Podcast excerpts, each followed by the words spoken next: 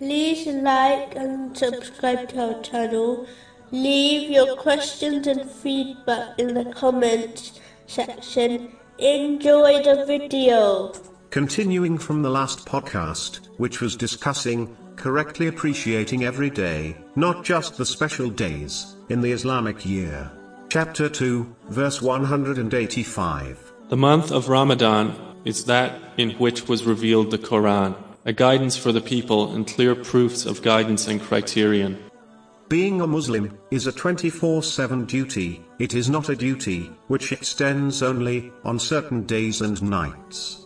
Meaning, a Muslim must fulfill their duties, in respect to Allah, the Exalted, and people, every day of their life, according to the traditions, of the Holy Prophet Muhammad, peace and blessings be upon him. Cherry picking certain days and nights is a major reason why Muslims feel disconnected from Allah, the Exalted, as they only turn to Him occasionally. The truth is simple what Muslims dedicate to Allah, the Exalted, is what they will receive in return.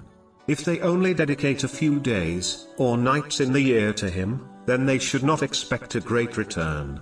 Islam does not demand one to pray all night, only fulfill their obligatory duties, and as much of the traditions of the Holy Prophet Muhammad, peace and blessings be upon him, as possible.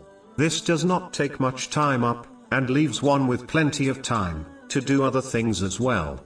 In reality, the one who does not expect every day and night, by fulfilling their duties, will find that even the special days and nights are ordinary days to them. But the one who respects every day and night will find that every day and night is like the special days and nights, like the night of power, for them meaning Allah, the Exalted, will bless them just like He blesses them, on the special days and nights in the year. The Holy Quran has been described as a guidance. This guidance is not linked only to religious success, but to worldly success also.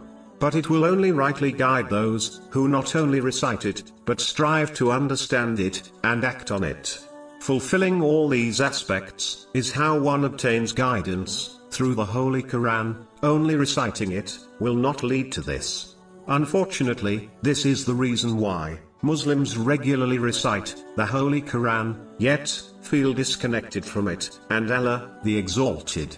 This will only change when they fulfill all these aspects. The next podcast will continue discussing this verse.